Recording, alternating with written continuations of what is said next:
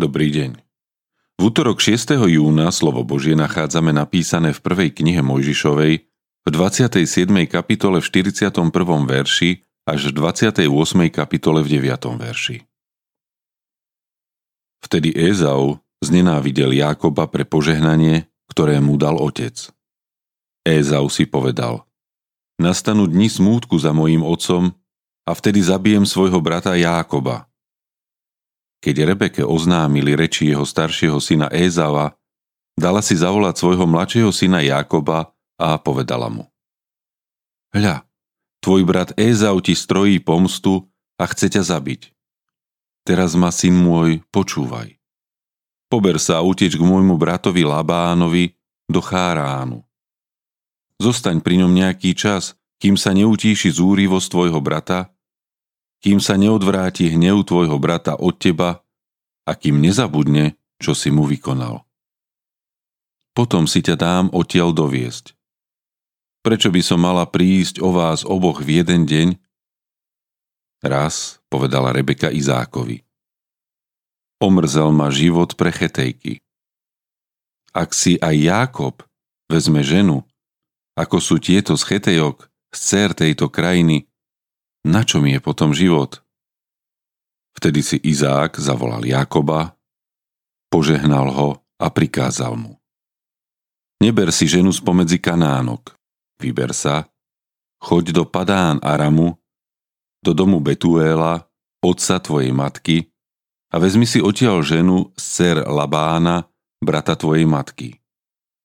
Nech ťa všemohúci Boh požehná, urobí ťa plodným a rozmnoží ťa, aby si sa stal spoločenstvom národov. Nech ti dá požehnanie Abrahámovo, tebe i tvojmu potomstvu, aby si zaujal krajinu, v ktorej bývaš ako cudzinec a ktorú Boh dal Abrahámovi.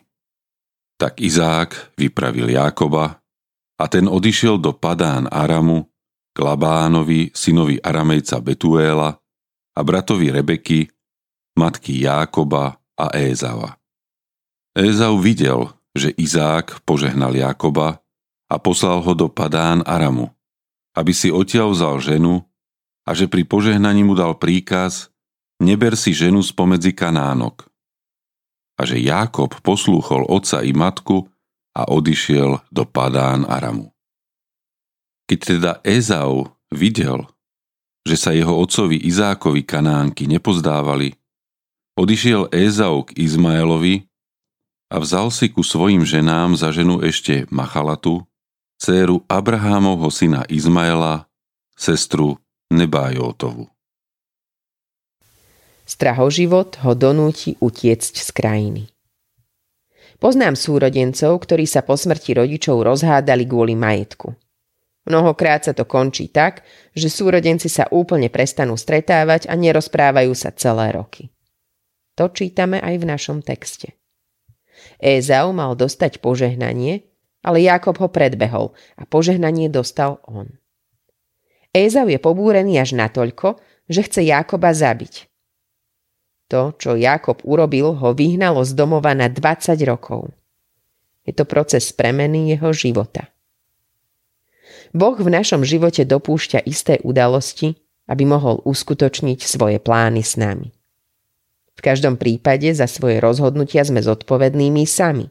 Mali by sme však vždy zvažovať dôsledky svojich rozhodnutí a činov.